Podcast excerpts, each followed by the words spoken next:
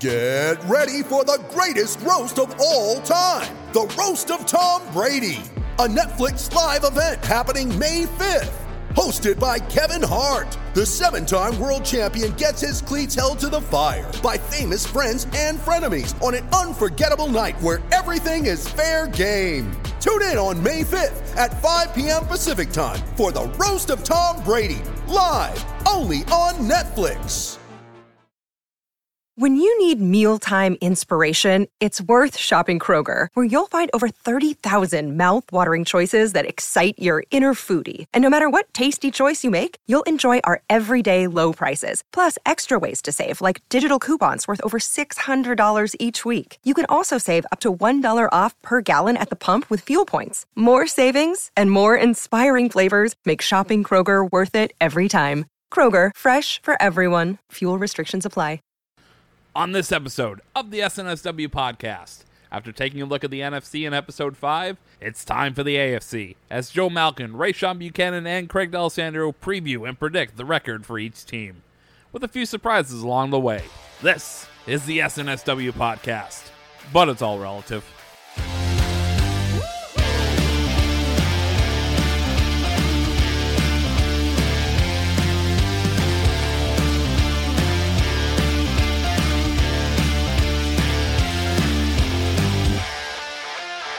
And welcome to episode six of the SNSW podcast. I am Craig D'Alessandro, executive producer of the SNSW network. If this is your first time finding us, please consider subscribing. It's the easiest way to see when we publish new episodes. The SNSW podcast is a one hour weekly, two hour monthly podcast recapping the latest news in the world of sports with a New England flavor. The show notes and transcript of today's episode can be found in the description box below, as well as our WordPress and Buzzsprout pages. We are on iTunes, Spotify, Google, and wherever you generally get your podcasts. Be sure to rate us and leave a review of any of our shows. We always appreciate your feedback. We are recording today's show on Tuesday, September 8th, to be published Thursday, September 10th. On this episode, it's the SNSW NFL Prediction Show, as we predict the record and reputation of teams around the NFL. As you heard in episode 5, we touched on the NFC, and on this episode, we have the AFC. And here to lead us into that is our host for this episode, Michael Marcangelo. Thanks, Craig, and welcome to episode six of the SNSW podcast. This is the AFC's version of the SNSW prediction game. A lot like last episode, the rules are simple. The six members of the SNSW team have been broken up into two groups of three. You heard the NFC, now it's time for the AFC.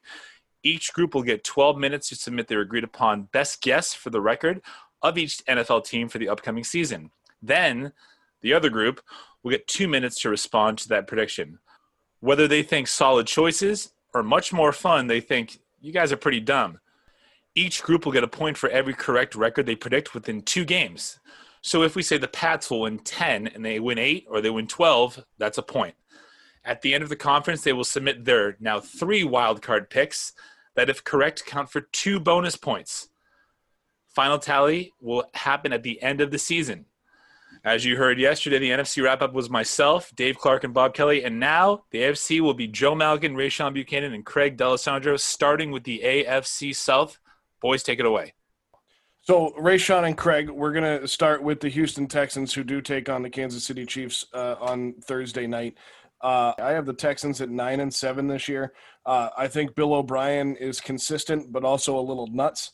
Uh, and who? Why did he sanction the Hopkins trade? I know we can go into my whole theory of he didn't want to be there. Five years ago, their receiving core this year would be one of the best in the NFL with Fuller, Cooks, Stills, and Cobb.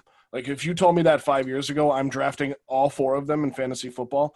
Uh, and there's so much speed, but are their hands good enough? And they've all kind of had injury problems along the way. David Johnson needs to be healthy, and Watson needs to be better to run. Watson was sacked 54 times in 2019, most in the NFL. I just see a lot of disappointment with these guys. I have them at nine and seven. What do you guys think? I'm just happy we're getting rid of the absolute dumpster fire of a division. First off, because this this is just a bad division. It's not good. Houston's going to win this division. I completely agree with Joe. They're going to be nine and seven. Oh, I didn't say they're going to win. They're not. Oh, okay. All right. Then the then I agree on their record that they're going to be nine and seven. But the only reason they're going to win this. Uh, the only reason they're going to go nine and seven is because of Deshaun Watson. they have the the Houston Texans have won this uh, division two years in a row, but the runners up to this division have advanced further in the playoffs than the Texans have both of those years. So you know, I I think that you know the fact that Deshaun Watson is Deshaun Watson's going to be enough for them, but uh, this is just a garbage division for me. It's going to be like this. Uh, it's going to be a theme for this division. Yeah, I don't I don't have uh, Houston winning the division either, but however, believe it or not, we actually have them having the same record. So check that out. We're already all on oh, wow, the same page already, you know. So, uh, um, but you know, I I think you know losing DeAndre Hopkins was huge. Like yeah. um, that that to me is is really unforgivable on uh, Bill O'Brien's part and Bob McNair, whoever's whoever's in their front office. Like that that just can't happen. Um, you know, I like Will Fuller as a player, but I've I've said before, like I just I don't think that either him or JJ Watt um, will probably make it past five or six games because they're just they're just prone to injury. Um, and at the end of the day, we know that your your best ability is your availability. So I, I just don't see that that happening.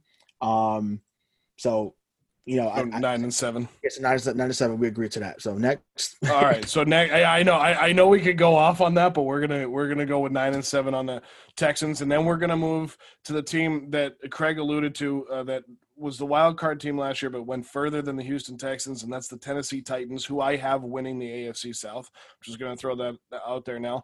I really like this team. Like, if I had to pick a mediocre team to like, it's the Tennessee Titans. I have them at 10 and 6. I, I really do think Tannehill is a new man, uh, and he has his own personal bodyguard in the backfield in, in Derrick Henry, uh, who I think we all love as a football player. I think he's phenomenal.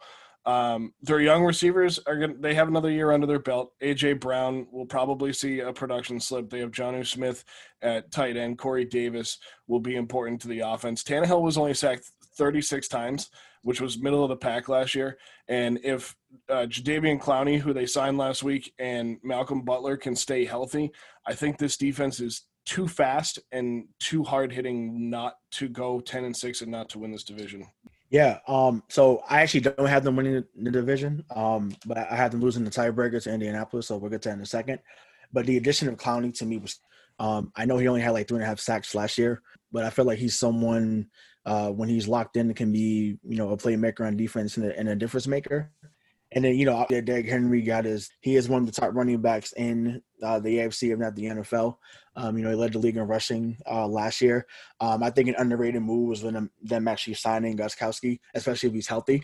I just think that you know they're becoming New England South, so to speak. and I believe that they'll have a good season, but I still don't think they'll win the division because you have a guy like Ryan Tannehill. Um, but I just, I just, they, they, they'll still go, you know, 10 to 6, maybe 11 to 5, but I think they lose a tiebreak for the Colts. So, I mean, Clowney's just going to have a field day in this division with, with these quarterbacks.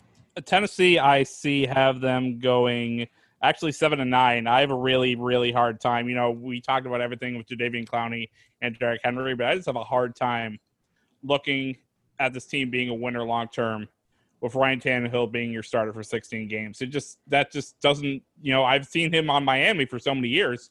It just doesn't work in my head that he's We all we also never saw him play this bad in, or this good in Miami. That's well, that's true. They're completely different teams. I think you Mike Vrabel's a better coach than he's ever had, but still, I the player he is, I just uh I just don't see it in a full season. So what do you think? Uh 7 and 9. So you're at 7 and 9, Ray and I are both at 10 and 6. Let's go 9 and 7. Yep. Yep. Cool. Nine seven, perfect. All right, and we move on to the Indianapolis Colts, uh, who Rayshon believes is going to win the AFC South. Um, I believe they finished third in this division. Uh, my record is eight and eight, but th- this is kind of a weird one for me because Frank Reich is one of my favorite coaches in the NFL. I think he gets so much done with so little. Uh, where I said earlier that the uh, 49ers were Kansas City light, I think Frank Reich is Frank Reich is Bill Belichick light, which is kind of funny, seeing as they were supposed to have Josh McDaniels. Uh, Philip Rivers is the quarterback. If he and T.Y. Hilton can stay healthy, it'll make for some fun highlights. Rivers loves that deep ball. We saw it with Keenan Allen in San Diego and Los Angeles. They have one of the best offensive lines in the league, which is great for an aging quarterback. Marlon Mack and Jonathan Taylor in the backfield. I, I have them at eight and eight, uh, but I think this team is going to be fun to watch. I I feel really bad for the uh, for the other team on the NFC because we're just agreeing a lot of this here. I know. Uh, Indianapolis to me, who a, a team I think will finish second in this division at uh, also seven and nine. Uh, you know, Philip Rivers, he loves that long ball, and I think with a good, actually a good offensive line, unlike what he had in San Diego and Los Angeles for a number of years. You know, just throwing it up to T.Y. Hilton, he's they're going to score a lot of points. You know, their defense is better than it has been, but I just don't think it's to the point where they're going to be contending. So, you know, I I I just don't see it yet. But this is definitely a team that you should watch out for. Jack Doyle could have one of the best seasons at tight end he's going to have in his career this year. Well, I actually have them at eleven and five, so I'm, I'm, i guess I'm a little bullish on them. But I, I think like Marlon Mack and T.Y. Hilton, the best wide receiver running back duo in this division. And I just think like you know obviously Philip Rivers should be comfortable in the Frank Reich system because he you know he had him as a coach over in uh That's over right. in San Diego. And then so I just like yeah so if they're, if they healthy if they're healthy I just feel like they should win. They should be the favorite to win the division. So you have them at eleven and five. Craig and I both have them at eight and eight. Uh, I I know this is very diplomatic of me, but I think we put them at no. I think we put them at nine and seven with the other two teams, and then we can decide who wins the division later. I'm just saying I had them at seven and nine. Oh, you had them at seven and nine. I had them at eight. All right. What do we think of nine and seven? I won't say no. I'd say Yeah, I, like I said, I, I still think they win the division. I think they get the tiebreaker, so I said that. So um, That's true. we can go with ninety-seven. Yeah, that's fine. Ninety-seven. And the the final team, I it should be fast. Mike, what what's, what's our clock at? Because um, the first thing I, I have written for a note on the Jacksonville Jaguars is tank for Trevor. Doug Marrone is a is an absolute fraud. He's a fraud. Uh, Gardner Minshew is the best thing they have going for them, and he's kind of a cult hero. Like he's gonna sell tickets and put butts in seats, um, but th- they'll be competitive. Uh, but they're not they're not going to win many games. DJ Chark is the only wide receiver there. Um, they have a competent defense; they always have. Um, but in this division, they're going to have a have a tough time. Um, and then my last note that I wrote: this was too much to write about a team I have zero faith in. Two and fourteen. Yeah, this is a team that's just pretty much rebuilding, and you know they're competing for the number one pick. You know, basically, it's basically this season is about whether uh, their starting quarterback moving forward is going to be Gardner Minshew or somebody else. That's Trevor Lawrence next year. basically all they're playing for. Yep. What's your record, Craig? Oh Lord, what is my record with the Jacksonville Jaguars? Four and twelve. Oh wow, that's generous. Ray, what do you think? So you'll laugh at this. I didn't even write notes for them. That's how I, I forgot about them. So they're, they're, they're trash. Uh, so that lets me that lets you know what I think about them. So um, I don't even think they go four and twelve. I think they go two and fourteen. Yeah, Um, you know, when you trade literally the whole damn team away, um, you know, you get rid of some, you get rid of Coughlin, who was in the front office as a special advisor. uh, he was just old. Yeah, he was old, but you know, uh, you know, I mean, this team went to the AFC Championship game, and everyone thought it was on a rise, and just like that, it was over. So I said, you know, we don't need to continue, Typical. but they'll, they'll go, yeah, typical, right? They'll they'll go two and fourteen, um, and they'll they'll get a top, you know, five pick, and they'll still ruin that too. As a great man once said, as the host of this segment, I'm gonna tell you that they're going two and fourteen. I'm Not, not not gonna. a direct quote. I'm not gonna argue with you on that. All right, boys, go ahead. Two minutes. Okay, so as the host of this segment, you're taking the executive approach and going two and fourteen with one of the worst teams in football. When our host went going to I'm the, still, no, I'm no, still no, thinking. I'm still thinking about Mike putting putting the. the only thing I'm thinking about right now. All right, we were like um, going to the super. No, but so I'm I'm worried about them though. I'm worried about the AFC uh, podcast team because immediately they started getting along when we spent Right. uh, we spent about 12 minutes a segment just absolutely at each other's throats. Wait till we get to the East. wait, I do, I do have. So going to the actual picks here, I do have to agree with uh, Joe on the Titans here. I think the Titans are a dark horse, dark horse, a dark horse. if I could talk. Love those horses. A dark horse for the Super Bowl. Be quiet, Lions, man. And I think Derrick Henry is going to emerge as another as that top tier of running back this year. Um, so I agree with you on that one, Joe. I think Titans definitely win that division. Yeah, I mean, I, I, I got to agree. I think the Titans are the favorite in that division. I do think that the Colts, with Philip Rivers in a dome, though, could be sneaky. But I mean, your picks weren't outlandish. I do think the Jacksonville Jaguars probably have four wins in them. That's that's about. But Bobby, no, they're not going to win the division. Okay, DK, go ahead. Ah, they're a dark horse, boy. They're a dark Dark horse. horse. Uh, I think um, Indianapolis is not as good as you guys said. Is the only thing I disagree with. I think that personally, I personally think, just my own special personal me opinion, is that Philip Rivers sucks. Yeah, That's all I. That's all I have to say. So that's it. All right, Michael, where are we going next? All right, so we are going to the AFC North. You all have 12 minutes starting now. I love the AFC North. I love this division because it's it's actually going to be competitive again, uh, except for one team, and we'll get to them because we're going to start with the team that I think is going to win the division, and that's the Baltimore Ravens at thirteen and three. Um, last year they finished fourteen and two. I think this year that there is a little bit of a slip. It's a one game slip. That's all I think it is. Um, I I think you're going to see Lamar Jackson learn how to manage his offense better. I think in a lot of a lot of places last year he felt like he needed to use his legs and be a playmaker with his feet rather than putting the ball into the hands of his playmakers, which he has so many of, uh, including Mark Ingram in the backfield. Uh, he has Mark Andrews at tight end. Um, they they really haven't changed much. And John Harbaugh was on the, the hot seat. Uh, if everybody remembers prior to the 2019 season, like everybody wanted him gone, and I think that was partly Flacco's fault because I think Joe Flacco just decided that he, he's like done and wants to sit on a couch and watch TV the rest of his life. Um, Baltimore is ranked 32nd. Baltimore is ranked 32nd in schedule difficulty heading into the season. Um, and like I said, you might see some numbers slip from Jackson, but I, I, I just like this team all the way around 13 and three. Love this team heading into this year. I think they are pretty much the exact same team.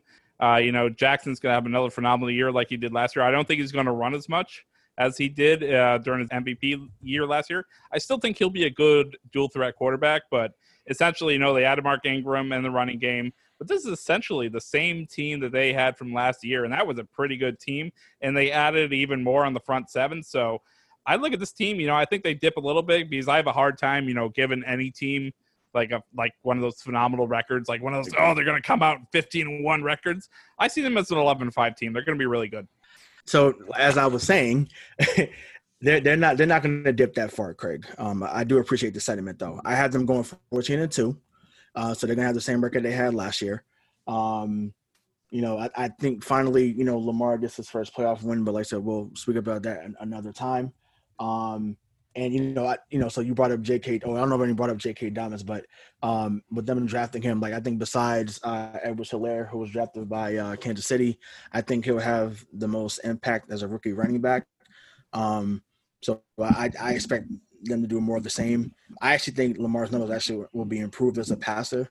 Um, I agree. he he, he but he has, he has to run in order for them to be as successful. So, um, you know, it may it may be different when he does it. Uh, you know, maybe he'll rush five times as opposed to ten, but he, he has to keep that threat uh, there. But uh, they they win the division at fourteen two. So 11 and 5, 13 and 3, 14 and 2. Let's meet in the middle and go with that 13 and 3. 13 and 3. I, I think there's no way they win eleven games though. They're gonna win more than that. Oh, yeah, absolutely. Yeah, for sure.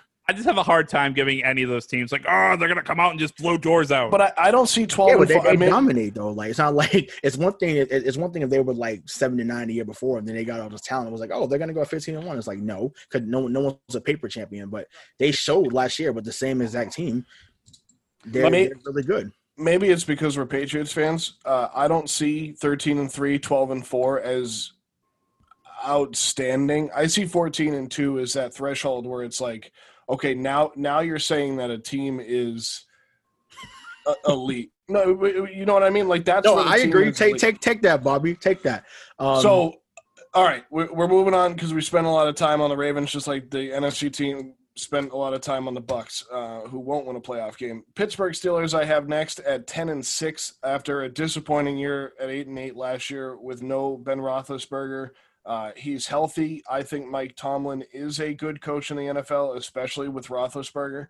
Uh, I think James Conner is underrated and will have a much better year this year, even though he did play well last year. Uh, the Steelers' defense is always the Steelers' defense, and I, I just I don't see this team going 500 or worse uh, with a a hel- uh, uh, this is this might be the hot take with a healthy Roethlisberger. I just I don't see him with James Conner, Juju Smith-Schuster, a good defense, 10 and six. is the hot take that Ben Roethlisberger is going to be healthy? Yes. I actually completely, uh, you know, and, and I'm sorry, NFC team, but I completely agree with Joe on this. You know, Ben Roethlisberger was lost early last year, and this team still mar- uh, managed to carve out an eight and eight record. And you know, with Roethlisberger coming back with, a, with an offense that clearly he was comfortable with, and it wasn't comfortable last year with that you know parade of quarterbacks that uh, Pittsburgh put out, and a defense that's just absolutely led by T.J. Watt uh, on a pass rush. They're going to be feeling really comfortable the uh, AFC North this year. Uh, I see them as a ten and six team. Well, get, guess what, guys? Guess what I had their record as? Ten and six. Ten and six, baby. Let's get Uh, it. we, we are just right. it's, it's, it's almost like we had a show. We had a meeting before this. It's great. um, yeah, Big Big Ben coming back uh, to me is huge for them. I do believe he stays healthy. I don't, think he's had too many seasons where he's um been out for the year or. Nah, he's know. got two Super Bowl wins. He's better than Eli Manning. Yeah, exactly. No, no doubt. Um, Romo too, but uh, no, yeah. So I just I Get just him think going. right, and then lock, locking up. It's my turn. Uh, locking up Cam Heyward, I think also was huge too. I think he's he's been a staple of that defense. So, and yeah, so I think uh, yes, like TJ Watt's the beast too. So yeah, I got them going ten to six, and should be a bounce back year for them. Next up, we have the Cleveland Browns, who I have at seven and nine. Just going to throw it right out there at the beginning. Um, who is Vikings for, former Vikings offensive? Yeah, wow. That, where'd that Kevin Stefanski, I got you. Where'd that New York accent come from? Who is former Vikings offensive coordinator Kevin Stefanski? With an offensive coordinator at the helm, I, I see this team playing well on offense. I, I mean, Cleveland was literally on the verge of a dumpster fire with Freddie Kitchens at at head coach last year.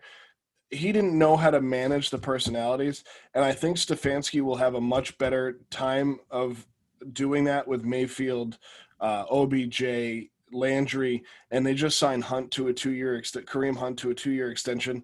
I, I just think he's going to be able to manage those personalities. Um, this team is going to get there, but it's not going to be in 2020. Um, but if Myles Garrett can stay out of trouble and they can keep the their defensive players on the field, um, I, I I mean I see three of their wins coming against Cincy and Washington. Uh, I see them beating the Giants and the Colts, but they'll surprise a couple teams along the way. I got seven and nine. I have them at eight at eight. I think that uh, the head coach position was obviously their biggest addition. Uh, you know, if, with with a coach like him coming from Minnesota, I think that you know this is uh, when this team was designed. It was supposed to be an offense heavy team, and I think it's going to be heading into uh, 2020. And they should be right into it. They should be contending, they, at least for a wild card spot. You know, uh, Baker Mayfield should have a much better year than he did last year, and this offense should finally start to click a little bit. I have them at eight to eight. I'm, I'm probably I have him at nine to seven actually. Um, I think this is the time that you know Baker Mayfield has to take that step. Like it's a put up or shut up year for him. Um, Sure. You can't have all that talent around you and, and not produce. So, like I said, Hunt and Chubb, you know that should be a good running back duo for him. That, that should help him out. Uh, and then it's like getting a coach that's going to be uh, centered around making him better should help that team immensely. So I got them going nine to seven. Potential wild card, who knows? But um, I got them going nine to seven. So we had seven and nine, eight and eight, nine and seven. We're gonna put them at eight and eight, and I think they can contend for a wild card. That doesn't necessarily mean we're gonna pick that at the end, uh, but we'll put the uh, Cleveland Browns at eight and eight, and we finish off the AFC North with I. I this is weird for me to say. I think they're a worse football team than the Jacksonville Jaguars, but I think they're going to finish with more wins, and that's the Cincinnati Bengals. And my first note on them was yuck. This is the coach that I think is gone before he unpacks his bags, and that's Zac Taylor. I don't think he makes it through the season.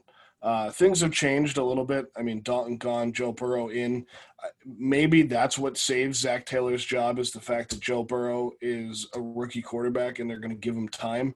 Uh, but I looking at their schedule, no no game on their schedule gives me any hope that they're going to win anything. I have them at three and thirteen. I actually have them at six and ten. Believe it or not, I think they're going to be a lot better than think. I really think Joe Burrow is going to continue that really offensive showing he put on in LSU. And you know, they they tell me that AJ Green's finally healthy this year, and um, if that's the if that's his first option, Joe Burrow I think should have a while while obviously a losing record. I think that they're actually going to do you know better than people think heading in, heading into 2021 after a, a well a subpar 2020 season better than people think. Yeah, they- they'll go four and twelve. Um, you know, I am excited to see the the Tiger King uh come in and throw, The throw real the, Tiger King. you know, love yeah, I love that too. Uh, I've been waiting all night to use that. But um, yeah, having him throw the football, I think you know having a wide receiver like AJ Green uh would also help. And then I think just sign, you know, keeping uh extending Joe Mixon was huge for them too. He's had back to back a thousand yard season, so they'll be exciting at times. But they win, they win nothing more than four games. Can I say one thing about Joe Mixon? Sure, Dude's a piece of shit. Wow. he is, he's a good running back though. Yeah, so I agree.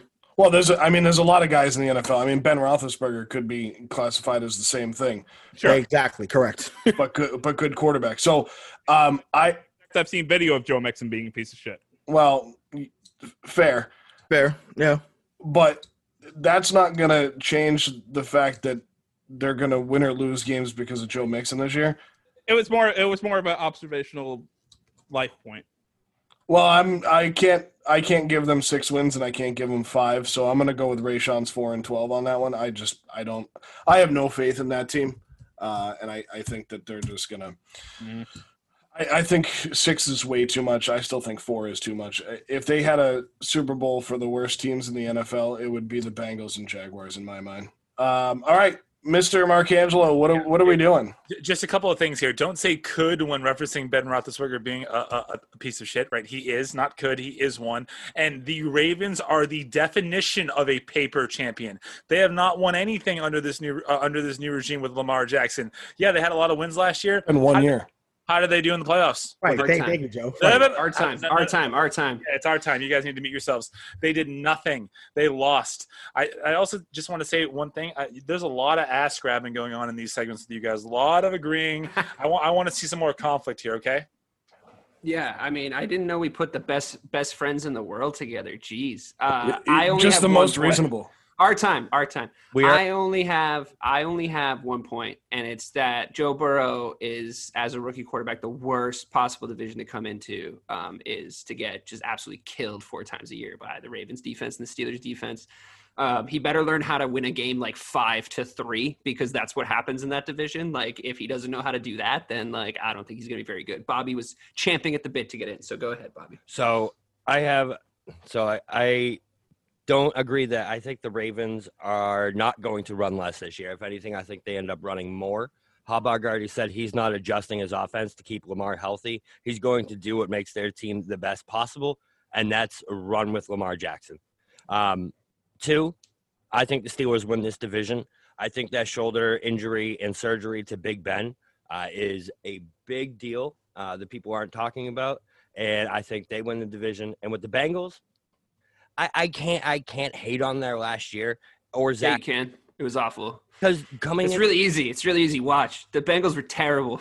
coming into 2019, that team was already looking at 2020. All right, after and after week eight, they had Ryan Finley starting as quarterback for the last eight games of the season. I'm just saying, Zac Taylor keeps his job to the end of the season unless they start out like 0 and 12. I'll Our give- time is uh, our time is up. Their time is now, and they will be dedicating their next 12 minutes to the AFC West. Your 12 minutes starts now. So apparently we we can't be nice to each other anymore. So let's start with the AFC West, where the Kansas City Chiefs are first, and they're gonna go. Wait for it. Remember what I said about the Ravens, where you can't give them, or I said about any team to Craig. Uh, 14 and two is an elite record. The Kansas City Chiefs go 14 and two, and they have a win now mentality. We've talked about it before with the contract that Patrick Mahomes signed in the offseason. How are they going to keep anybody else? So they go and win now. They figure it out now. 23 sacks of Mahomes last year means that they have the best offensive line in the league. Uh, Mahomes, Hill, Watkins, Kelce, Helaire, Mecole Hardman, Demarcus Robinson. Their defense was middle of the road in 2019. They're only going to get better this year. Andy Reid is a top three coach in the NFL. Um, not even going to playoffs, and where what I think they're going to do there, 14 and two. Well, considering the fact that this is year one of Patrick Mahomes' last four years in the NFL, it's going to be an absolutely. You're dumb- insane. All right. Okay. First of all, no, this is where we're going to get heated. Th- this is one of the points that gets me going every time you say it because we get into Mike's like, ah, he's going to be great for eight years. And you're like, no, he's not even going to be in the NFL in four years. He's not going to be. He's not going to be out in four years. He signed a long contract. I get it's not the best contract in the world, but I understand why they signed it. I understand why they offered it to him, and I understand why he signed it. But there's zero chance that he is out of the NFL in four years. There's zero chance he's out of the NFL in seven. And Mike and I were talking about it. We're comparing him to Tom Brady, which they're two very different players. We understand that. But Brady was elite, which this this makes Bobby angry. Brady was elite for eight years. Patrick Mahomes will be elite for eight years, and I believe that started last year. I give him seven more years, but go ahead, Craig. I just believe that the way he plays is just asking for trouble. It's the same way with Lamar Jackson. The way he plays is asking for trouble, and I think that you know, eventually he's going to get one of those sacks where he just doesn't come back, and then that'll be the end of him. But that being said, for this year, they are going to dominate. It'll be a 13 3 record. It's just a question of how dominant they are, whether they just cruise in the AFC Championship game or whether they have a few miscues. Remember when a guy on the other side of things said that um, uh, he he made a point about a guy and then turned it around? Well, I'm I'm going to kind of do the same thing here, and and tell you that there was a guy in 2008 that got his knee blown up and came back and was elite for nine more years, or at least elite for a few more years, and then still pretty good uh, after that. And uh, I. I I just I can't I can't with with you and Patrick Mahomes. Uh, Rayshon, get me get me out of the hole. Yeah, that's that's that, that's a joke, Craig. I'm, I'm sorry, brother. But um, that that's uh, um, yeah. I, he he'll he'll be elite for a long time. Um, but anyway, so I, I have them going 15 and one, and the only reason why they'll lose a game is because they'll rest the starters at the end. This is this is the Mahomes era. This is his time. I think that he'll win his second MVP this year as well. You know, like I, I made a reference to him earlier on the show, but um, you know, drafting Edwards Helaire like that. He's like a he's to me he looks like Brian Westbrook 2.0.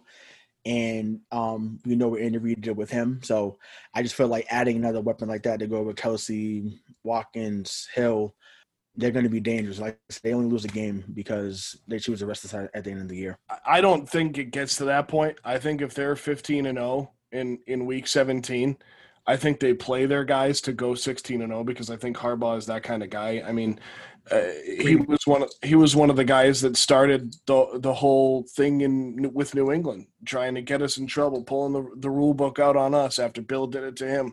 I think if he's got an opportunity to go 16 and 0 and put himself in the same conversation as the 2007 Patriots, he t- he takes he takes that opportunity and and runs with it. So so uh, Craig, you had him at 13 and three. I had him at 14 and two. Rayshon at 15 and one. Um, Ray, I'm going to go on our our end here. I'm going to call the 14 and two uh, as the division winners. I don't disagree with you, but I think putting them at 14 and two leaves us open for that 15 and one, 16 and 0, which I, I do think is possible. Our next team is the Las Vegas Raiders. New city, new stadium, same Raiders. I don't like Derek Carr, but I don't think that that, that he can't be successful. Um, he's got Henry Ruggs the third. He's got Darren Waller. Um, they bolstered the offensive line. Carr is a guy that needs to stay upright. He's kind of like a, uh, a, a poor man's Drew Bledsoe in my mind, um, but he he needs to be more upright than than Bledsoe did, and that's kind of saying something. Um, they're going to struggle against Kansas City because everybody's going to struggle against Kansas City. Their defense puts up a fight. Uh, I have them at nine and seven. It, it, might be a lot. I think if they had fans in the stands, I think that that nine and seven record would hold up more. But I have the Raiders at nine and seven. Yeah, um, I have them at eight and eight. Just like some other quarterbacks we talked on here, like I think it's a, it's a put up a shut up year for Derek Carr too. Um, the numbers are kind of misleading with him because uh, he threw for another four thousand yards. Excuse me, last year I think twenty one touchdowns, eight picks, but you know, when you have a talent like Josh Jacobs and you have a talent like Darren Waller who's yeah. nowhere, um, you have to produce.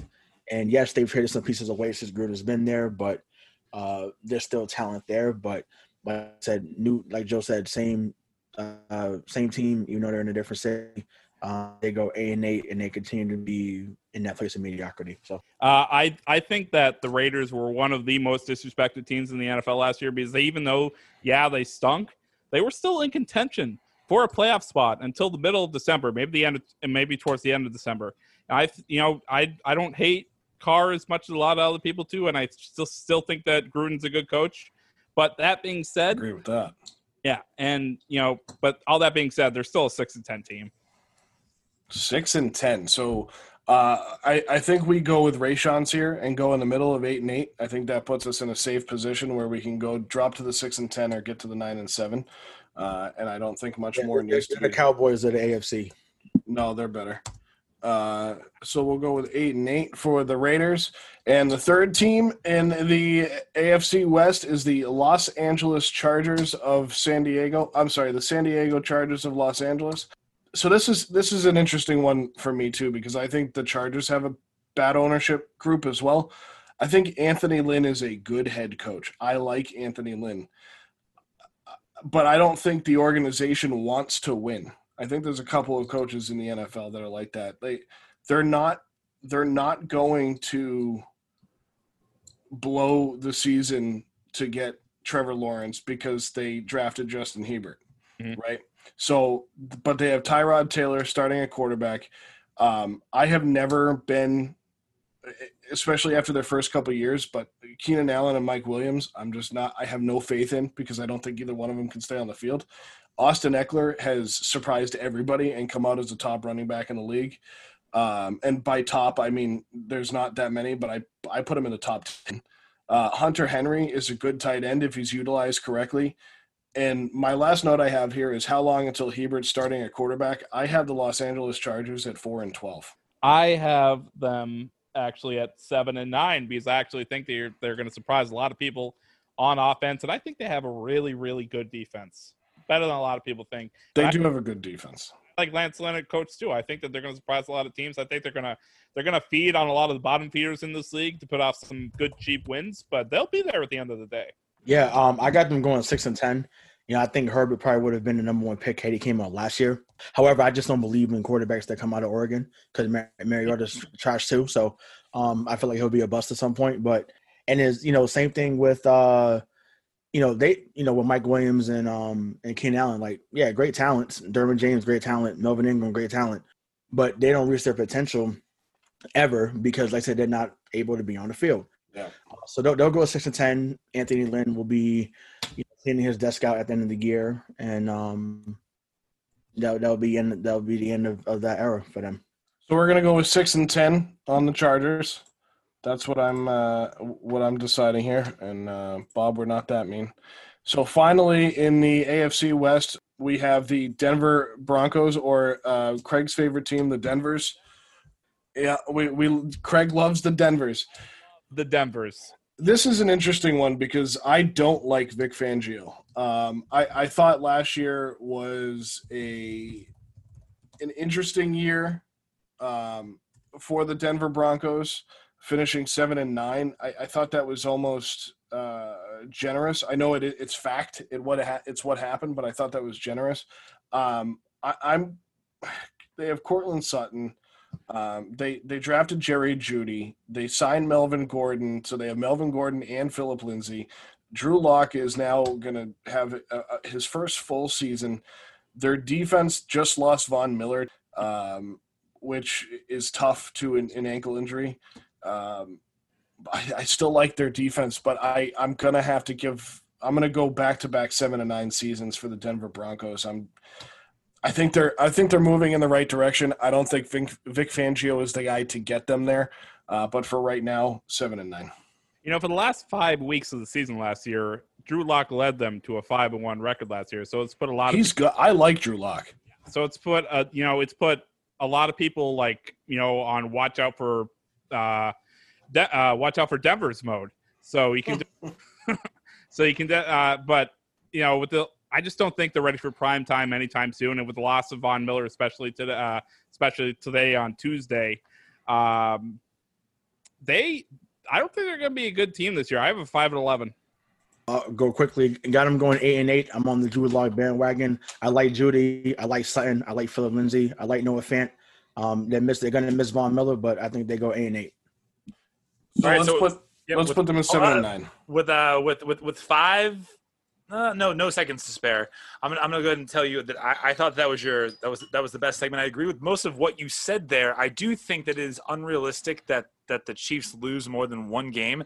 I also think that if they are 15 and 0 there is no way that they rest their starters and don't go 16 and 0 i am also on the lock bandwagon. I think that the broncos could be a sneaky team in that division. Uh, don't count out the raiders but the chargers are just terrible. Tyrod sucks. That team doesn't want to win. You're right. Go ahead, DK. I can't believe that like the majority opinion of the Night Sport SNSW Night Sports Trap team is that Jon Gruden is a good coach. He's got to be the stupidest man in football. I hate that guy. Everything he says is ludicrous. He's a terrible coach. He's got a dumb quarterback. He's a dumb guy. Two dumbs definitely make a dumb. Oh, So, the, the owner's pretty dumb too, but I, I Oh, can't. uh, it's it, I don't even know, but like yeah, if you hire Jon Gruden, you're an idiot. So there you go. Um, he's responsible for the worst Super Bowl of my lifetime, and uh, I 100% hate him. That's the only thing I have to say about that. Is it true he still rides a van? Drives a van? Yeah. Short bus, I believe, is the uh, is the is the vehicle of choice. Go ahead, Bobby. 30 seconds, Bobby. Uh, Chiefs completely agree. I completely dig- disagree with you, DK. I love the Raiders this year. I think that they are going to be a sleeper team in the. Let me just peel myself off the ceiling with the surprise that I that just shot me up there. That you're a Gruden fan. What like why am I not surprised? Um, and then with the Chargers, I disagree with all of you. I think the Chargers are also a sneaky team. I think Justin Herbert is going to be a really good quarterback in the NFL. Um, I really liked him at Oregon. I know he's not a pro style offense guy, but I really like Herbert. I think the Chargers are a sneaky team. Uh, I do think the Chiefs will go undefeated. I actually had that. I, I was thinking that the whole time. All, all right. So, ladies and gentlemen, boys and girls, children of all ages, the main event of tonight's show is the AFC East. Joe, you have 12 minutes, and that 12 minutes starts right fucking now. Let's do this backwards because I think we all thought I was going to start in New England, and I'm not. I'm actually going to start uh, in reverse order of how I think this division is going to finish. So we're going to start with the New York Jets. Adam Gase is a fraud and is another coach who will be fired before the end of the season. Again, the New York Jets, a terrible ownership group. I, I think he's they, they I don't even know where to, to put my thoughts with Adam Gase because I'm just so he frustrates me so much. They effectively imploded in 2019, and I think it's because of him. Um, Le'Veon Bell is nothing since he left Pittsburgh, and I, it, that can be argued. I know, but he just he's a shell of himself. Um, I mean, look at him and Antonio. The the best, the worst thing they did was, was to leave Pittsburgh. They should have just stayed and played it out because they'd probably have a Super Bowl. Um, their defense is probably what's going to win them games. I'm not a huge Sam Darnold guy, uh, but I also think that Adam Gase is ruining Sam Darnold. Uh, and they also have the third hardest schedule in the NFL. I have them at four and twelve, which actually is probably generous after what I just said about them. But four and twelve for the New York Jets. The entire schedule for the AFC East is just it's just a landmine. It's just tough every week. They don't have an easy and any none of these four teams have easy weeks head, head into the season. The New York Jets stink. They are really bad. The their biggest addition from this offseason, two of them, uh, one of them's not even playing, and that's um, Joe Flacco. Uh, the second one, uh, Breshad Perriman, he was in a he, to me is a minus on this team than what they had with Robbie Anderson last year. The Jets are so bad. They're probably going to end up getting a couple of sneaky wins, but they are a four and twelve team at best. No, they. Uh, well, I'm sleeping on the Jets. Um, no, they they go they go five they go five and eleven. Um, you know, I still think Sam Darnold sees ghosts all year, not just for the Patriots, but all year. Adam Gase was given this job because of what he did with Peyton Manning, and he's done nothing in Miami. He's done nothing in uh, New York. So, And he didn't even do anything with Peyton Manning. Peyton Manning was already Peyton Manning. What uh, Peyton, right, exactly. But you know, you Peyton Manning got no certain guys get opportunities, but well, well, that's another podcast for another day. Sure, Uh, but Adam Gase got the job in New York because of Peyton Manning. I mean, he also had uh, other quarterbacks out there, including Brock Osweiler, who he slightly made look okay. Uh, he's just he's he's he's a bad coach. Yeah, and now he's slightly on the bench, but yeah, five five and eleven. Um, they don't do much, and um, Have them doing better than we do. Yeah, I, I mean, I, I think with you know, because I mean, I I don't think Le'Veon Bell is as bad as you guys saying he is. Like, I mean, obviously he's not what he was in Pittsburgh, but I think if he's utilized in the right way, which he probably won't, that's saying a lot. But I think they could find a way to win five games. I mean, they did beat Dallas last year too. That play that Robbie Anderson last year was great. So that that, that was one of my uh, favorite players of the year. So Can't believe they let him go. He was their best player by Well, we we're moving on to the next team. It's the Miami Dolphins. They were five and eleven last year with Ryan Fitzpatrick at quarterback. He's been named quarterback again for the Dolphins in 2020 with Tua Tagovailoa behind him. DeVante Parker, Mike Gesicki are going to be vital in that offense. Fitzpatrick. It- It's funny that I'm about to say this, but he's another guy that makes it happen with his feet. That sounds so weird to say, but he did. I mean, he he he won them games with his feet last year, which is wild. Um, Brian Flores has what it takes to be a good NFL coach, and I, I can't see them being worse than five and eleven. Uh, they drafted offense two offensive linemen in the first two rounds uh, to keep Fitzpatrick upright. Fitzpatrick threw 20 touchdowns and 13 interceptions in 2019. Again, another organization that's not run very well. Um, I believe they will beat Miami, uh, beat New England in Miami again this year. Their defense is suspect. I have them at seven and nine. they have spent so much money trying to rebuild this team that I am very happy that they are starting uh, Ryan Fitzpatrick at quarterback because, you know, I, I I'm not I'm still not sure if uh, Tua Tagovailoa is 100 percent heading into the season. You know, I know they keep people keep telling me is, but I saw that injury he had during college, and you know, I think it's it's it's better to play it safe than them when they know they're not going to compete this year, but they're looking forward uh, to it in the future. But they rebuilt and spent a ton of money on the uh, on their defense this year. So I expect them to at least, you know, be a somewhat competent team. I'm not saying they're going to be good, but you know, I expect them to at least, you know, have some good games. But still, they're a four and twelve team at best. Uh, I actually had them improving two games from last year. I think they go seven and nine as well. So me and Joe agree again. Go figure. I, I liked I liked the Tua pick. Um, you know, fans down there last year, you know, I was living down there at the time. You know, they talked about tanking for Tua, um, so it, it worked for them. So I'm, um, you know, I guess they were happy with that. And like I said, I think spending money on that defense was key. You know, so getting, getting Van Noy, getting Byron Jones, uh, I forget some other names they added, but um, I just think that helps. And you know, so a lot of expatriates. Yeah, a lot of, yeah. So I mean, which you know make, makes sense, but I mean that feeds into what you know uh, Flores was trying to do down there. So he's trying to build a, a different culture. So, but you know they, they go they go seven and nine. I think. I, I'm gonna make a, a weird executive decision on this, and I know on the NFC side they they kind of if two people agreed, I'm actually gonna knock them down to six and ten, um, because I I do think they improve. Um, I'm just I I'm I'm not sold. I'm not sold yet, and I and I think it's because we're gonna see Tua take over at some point, and I don't know how that experiment's gonna go. But I think Fitzpatrick is the right guy to have down there. Give the elder statesman the football if Tua doesn't do well, uh, and and try and do something with it. But I six and ten because I think seven and nine could. Then we're talking about fighting for for something if they can be that good. Um, so the the team that I believe is going to finish second in the AFC East. Drum roll, please. Nothing. All right, the Buffalo Bills. I have them at ten and six.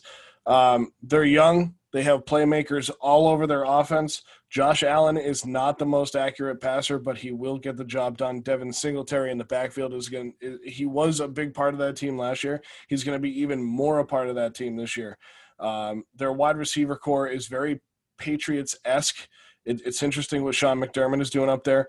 Um, they have speedy guys with good hands: Stefon Diggs, Cole Beasley, John Brown, uh, elder statesmen of the offense. Their their offensive line will keep Allen upright.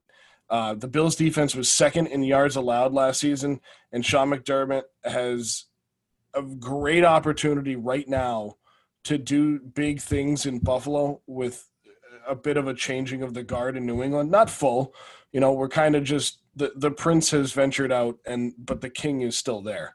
I have the Buffalo Bills at ten and six. I also have the Buffalo Bills at ten and six. I do have them winning the division at ten and six. Uh, I think that Josh Allen right Oh, we're gonna go at it. Let's go. I, I think that Josh Allen right now as a state uh, as it as it looks right now, and we haven't played an NFL game yet, is the best quarterback in this division. I think that Stefon Diggs gives them the best chance to win. That's right.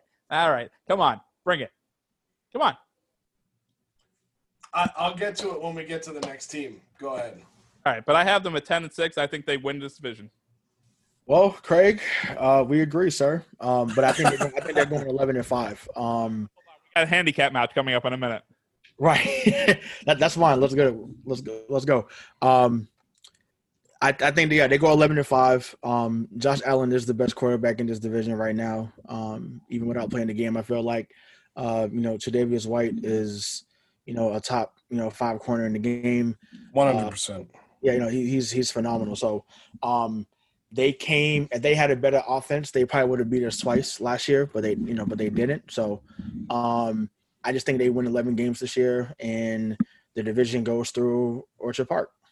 I'm gonna. It, it- this is kind of a handicap here where I I I don't hate the 11 and five. I'm gonna put them in 10 and six because as a team we need to be in that in that ballpark. So I'm gonna put them in 10 and six, and we can talk about who wins the division after I tell you that uh, so I'm gonna I'm gonna lead into the New England Patriots by saying that you all all five of you know me very well and know that I am not a homer when it comes to the New England Patriots. I love my Patriots.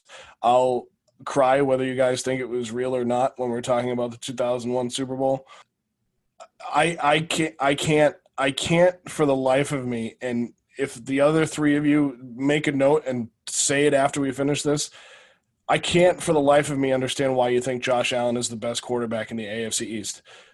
Cam Newton is the best quarterback in the AFC East. The, uh, he has he, he has an MVP. He's won an MVP. He's won playoff games. He he is the best quarterback in the AFC East, and now he's playing for the best coach in the AFC, uh, possibly in the NFL.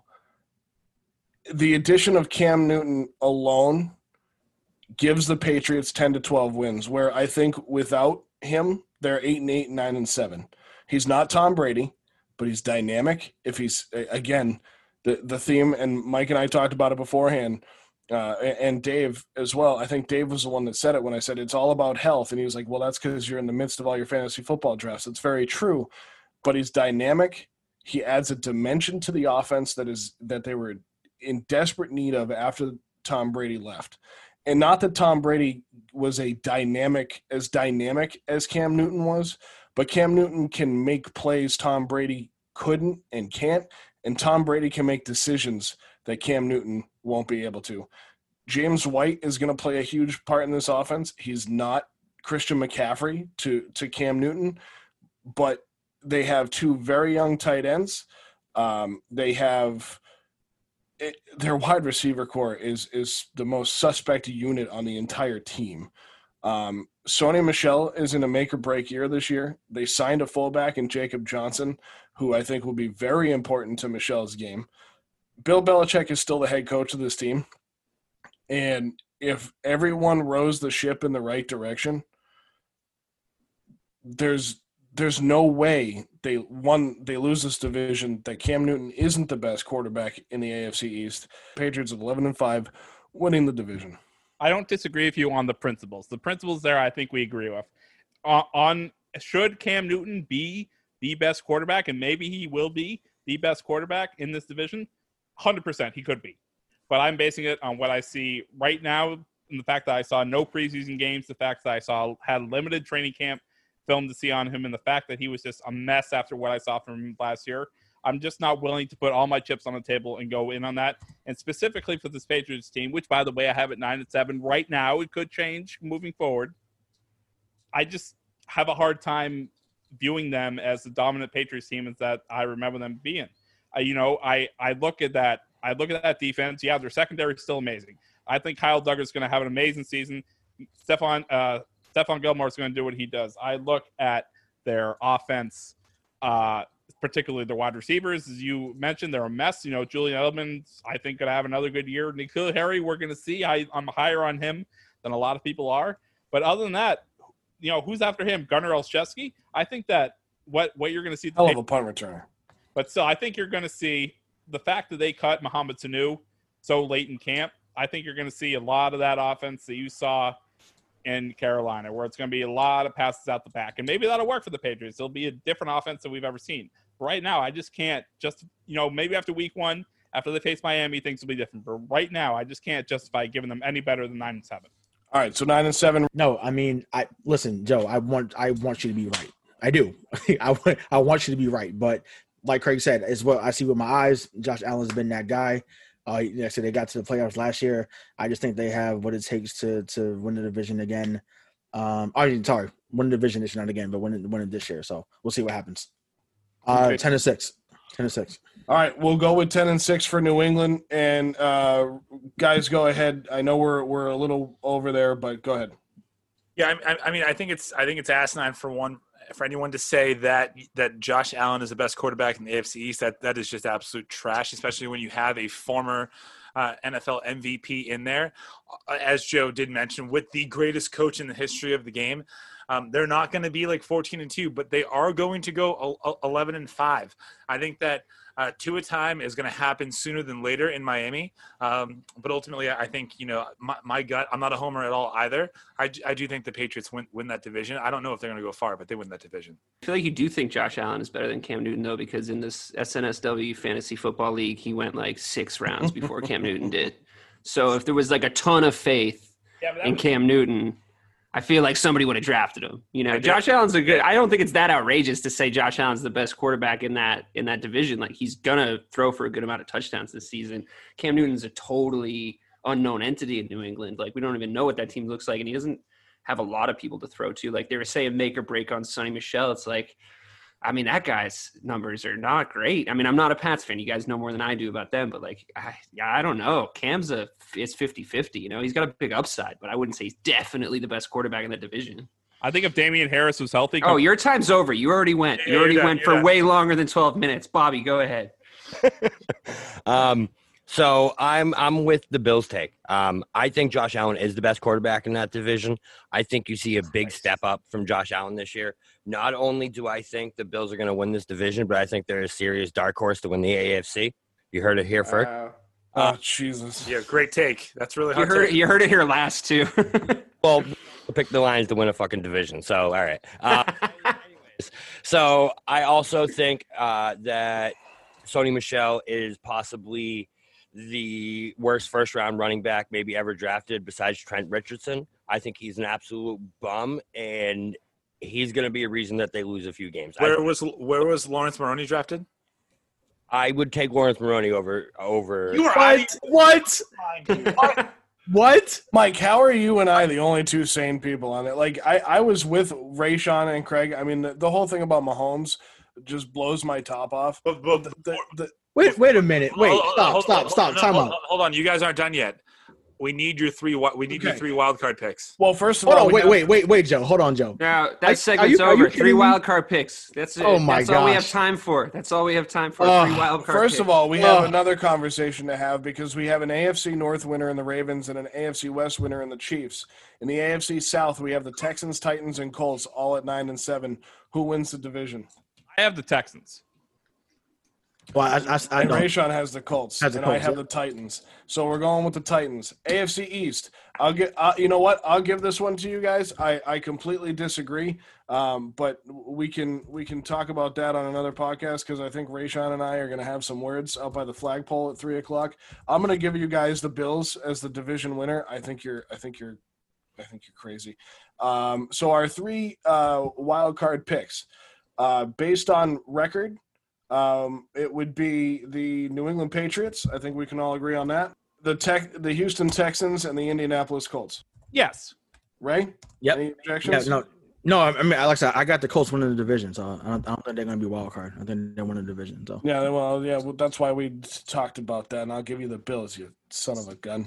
All right, so um, Mike, our, our picks are the uh, Texans, Colts, and Patriots for the wild cards in the AFC.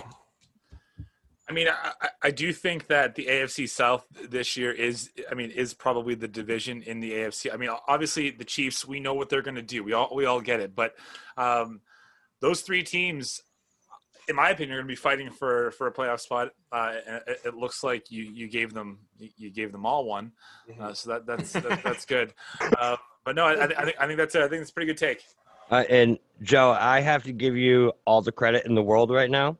The fact that you just put your Pats at a wild card and held your Pat segment to only five minutes, I think just deserves so much recognition. I think. Uh, it- you know what? It should have been longer. And when DK said that we were only going to be given 12 minutes here, I was like, listen here, pal. That's not going to be enough for the Patriots No one- alone. no one told you to stretch the Tua and the Dolphins out to, to eight minutes. I really did. I I, how did, I stretched the Dolphins uh, six and ten team out to to eight, mi- however long it was. But uh, I mean, it's so impressive. It's Yeah, I'm, but. I'm I'm not forgiving Bobby for that Laurence Maroney take and Sony Michel. Yeah, that's that's such awful. a, that's a weak ass that's why. That's why we have Sunday shows, guys. The game's That's over. right. Congratulations. and if you so again, if you are listening to this, and I'm sure Craig will do this in post, but if you if you have listened to this whole thing and made it to this point, we do have our live show on Sunday evening at five o'clock, the Sunday Night Sports Wrap, the flagship show of the SNSW Podcast Network, uh, from five to seven. All six of us will be there, and it's going to be a, a good one because not only do we have football starting, but we'll be re- on right at the end of the Patriots Dolphins game uh, and during the 4 p.m. game. So come hang out and uh, and and watch and listen to games with us as we talk mostly about football and probably the NBA. We'll all be sitting in front of our flat screens. Yeah, I'm probably going to be sitting right here, so you'll all get. To You guys have flat my- screens. I still listen to it on the radio. Well, I, I heard about that in L.A. It's about those those sweeping power outages, isn't it? I Are you still want playing with those little leather helmets? I just want So- to say like my, my final word on this entire podcast is the Detroit Lions pick will win us the game, but it won't it, it can't lose us the ultimate game. Okay, Bobby? So that's why you make picks like that. Yeah. You, you grow a set and you make a pick. Go ahead. so so that's what that's where we we need to go back to is the point of the game is that you know Mike, Bob, Dave are the NFC team, myself, Craig, and Rayshon are the AFC team. We're trying to win the most points by being within two wins um, of their their win total uh, and picking the playoff teams as well. So and then again, we don't know what the prize is going to be yet, uh, but it's going to be something and probably embarrassing like they do in fantasy football or something. I don't know. Who knows what we're going to do? Uh, we will do a, a final word in just a second, but just to give you a full and complete rundown, one more time, real quick. In the NFC for uh, Bob, Dave, and Mike, NFC East, they have the Cowboys winning at 10 and 6, uh, Eagles at 8 and 8, Cow- uh, Giants at 5 and 11, uh, football team at 3 and 13. That's so freaking weird. Uh, NFC North, they have the uh, Lions at 9 and 7 as the division winner, the Bears at 9 and 7 as a wild card, Vikings at 8 and 8, Packers at 6 and 10, NFC South, Buccaneers at 12 and 4 as the division winner, Saints at 11 and 5 as the wild card, as a wild card. Falcons eight and eight, Panthers five and eleven. In the NFC West, they have the Seahawks at twelve and four, winning the division. 49ers at ten and six as a wild card. Cardinals at ten and six. Rams at six and ten. In the AFC for myself, Rayshon and Craig. In the North, we have the Ravens winning the division at thirteen and three. Steelers at ten and six. Browns at eight and eight. Bengals at four and twelve. In the AFC West, we have the Chiefs at fourteen and two as a division winner. Then we have the Raiders at eight and eight the Broncos at seven and nine, Chargers at six and ten, and in the AFC East, I don't know why they talked me into this. We have the Bills winning the division at ten and six, Patriots as a wild card at ten and six, Dolphins at six and ten, Jets at four and twelve. I also just realized that we gave three playoff spots to teams in the AFC South and completely boned the Steelers. Yep, you sure did. Yep, we Sure did. The Steelers. Patriots Patriots like to bone the Steelers. That's that's the thing that they like to do. So They it- do. It checks out. Well, I really hope the Steelers stink and the AFC South gets three playoff teams. You, you, So- you like my home you like my home life to be miserable. Is essentially what you're saying. oh, oh, jeez, she's not a Steelers fan, is she? Yeah. Oh, that's fine. My wife's a Cardinals fan, so I don't really have to worry about anything. Uh, so, final words here. I'm going to start uh, on the NFC side with uh, Dave. Uh, that was a super fun show. I really enjoyed doing all those picks. I initially was panicked at Mike picking the Detroit Lions, um, even with a winning record or, or an over 500 record. But apparently, we're putting all our eggs in that basket. Um, I feel like I'm about to lose my last 50 grand on the uh, on the Detroit Lions, but uh, whatever, let it ride.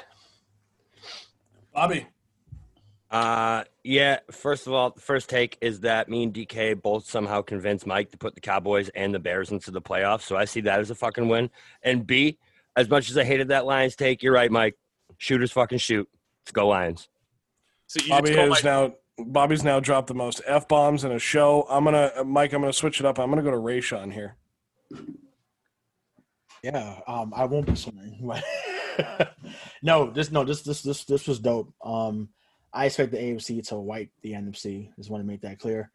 Um, you know, AFC all the way, baby. Um, as, as you see by my shirt, even though you guys can't see it, but you know, I'm wearing the Pats jersey. Shout out to Tedy Bruschi. Um, but as always, uh, I'll end every show until this happens. You know, arrest the cops that killed Breonna Taylor. Craig, you're you're with talent tonight. So uh, final words. I know it's weird, isn't it? People actually get to hear me talk rather than you know edit these shows for two hours. Everybody's gonna love it, and they're gonna tell the other the, the rest of us to get off the show, and it should just be the Craig show. But we're not gonna let that happen. Uh, we got? No, I know where my talent lies. Um, you know, this is a yes, this is different for us. This is a good show. This, you know, we're gonna have four hours of podcasts out for this week for everybody, um, including Sunday. So, you know, hopefully everybody enjoyed it. If you liked it, if you didn't like it, let us know. Of course, you liked it. Let us know in the comments down below. Mike, go ahead. You know what? Like i just want to say like i think that the, the amount of ass grabbing that happened on the afc side was alarming and offensive. I think that what separates our show from other shows are the fact that we have difference of opinion and we have different takes and we all have to make a decision based off of that. I feel like we did that on the nfc side. I'm taking the detroit lions. Shooters do fucking shoot. You all right bobby. And the nfc team is going to take this home. But thank you joe. I, I I think the Lions. I think that's that's wild. I think that's wild. I think putting the Lions and the Bears in the playoffs over the Vikings and the Packers is wild. I I, I understand the logic, so I'll I'll let it go. But um, my other take on the NFC is, um, and I'll, I'll say it again on on Sunday, and um, it's not as important as what uh, Rayshawn said, but I'll say this until it happens. Uh, the Buccaneers are, are not winning a Super Bowl and they're not going to a Super Bowl. Uh, and in the AFC, um, if anybody's a Steelers fan listening uh, and heard what we did, I, I take full responsibility for keeping the the Steelers out of the playoffs at ten and six. Uh, guys, this was fun. Uh, I enjoyed this, and uh, you know, uh, a little more ass grabbing. We do have to give Dave some credit here for putting this together. I think this is going to be fun to watch throughout the season. We'll give people a, a kind of an idea of what's going on. NFL starts Thursday night we really can't wait for the NFL season this year. A little something to to keep our minds off of things and um, and and change the uh, change our mindset here a little bit. Oh yeah, I almost forgot the world is a pretty shitty place right now, isn't it? Uh, yeah, but that's why we get together every week because I like talking to you guys a lot more than I like uh, being in the outside world. I don't like talking to my team. I'm done with those guys. You're That done was- with those guys. Oh my god. That was Yeah, just well- like Bobby ju- Bobby jumped ship on like the last division. He was like, I want to be on their team. I wanna you be- guys I are all wanna nice to each other. I, I don't understand why you guys are so mad. I put the Bears and the Cowboys in the playoffs. Listen, You only listen, gave the Bears a wild hey, card spot. Hey, we had final words already. It's on the host. I'm gonna shut up and host. Thanks, Ray Craig's gonna, Craig's gonna have to We- cut a ton of this end part out. we are gonna make those shirts, by the way. The Lions making the playoffs or winning the division would be the most 2020 thing ever to happen. So you know what?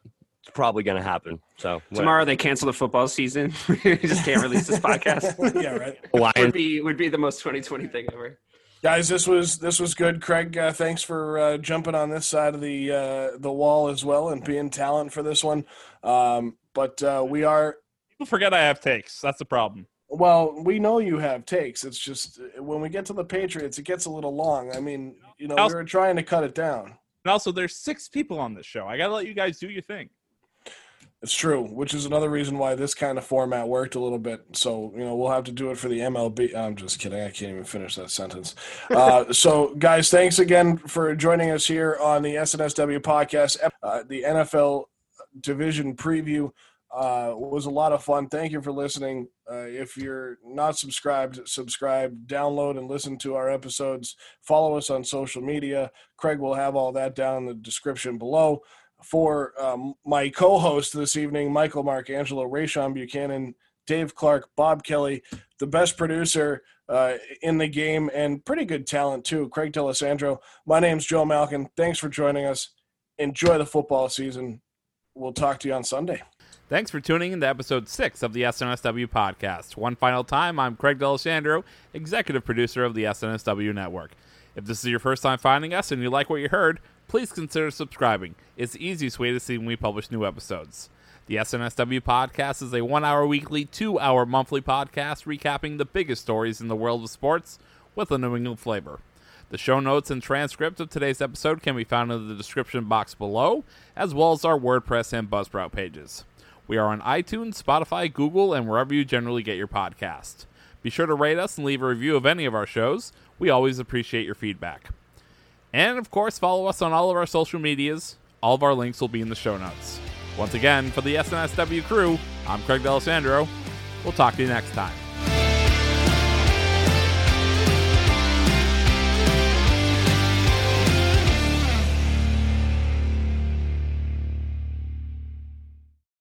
Welcome to Transforming 45, the podcast that celebrates the incredible power of passionate voices. I'm your host, Lisa Boat. Join me in conversation with heart led humans who share their deeply personal stories of transformation. Transforming 45 is here to uplift, connect, and remind you that it's never too late to write your next chapter. So get ready to be inspired, empowered, and transformed. Join me in this community where, through powerful storytelling, we heal and reclaim our inherent magic.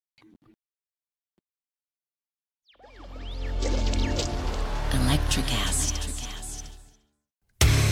Hey there, I'm DC. I host the Rock Podcast, Back to the Arena, The Interviews. It's about a 30 minute podcast where I talk one on one with a band who has released new music. You can find us on all the best podcast sites like Spotify, Apple, Google, iHeartRadio, and more. If you're a rock fan like me, subscribe today to Back to the Arena, The Interview. Electricast. Electricast.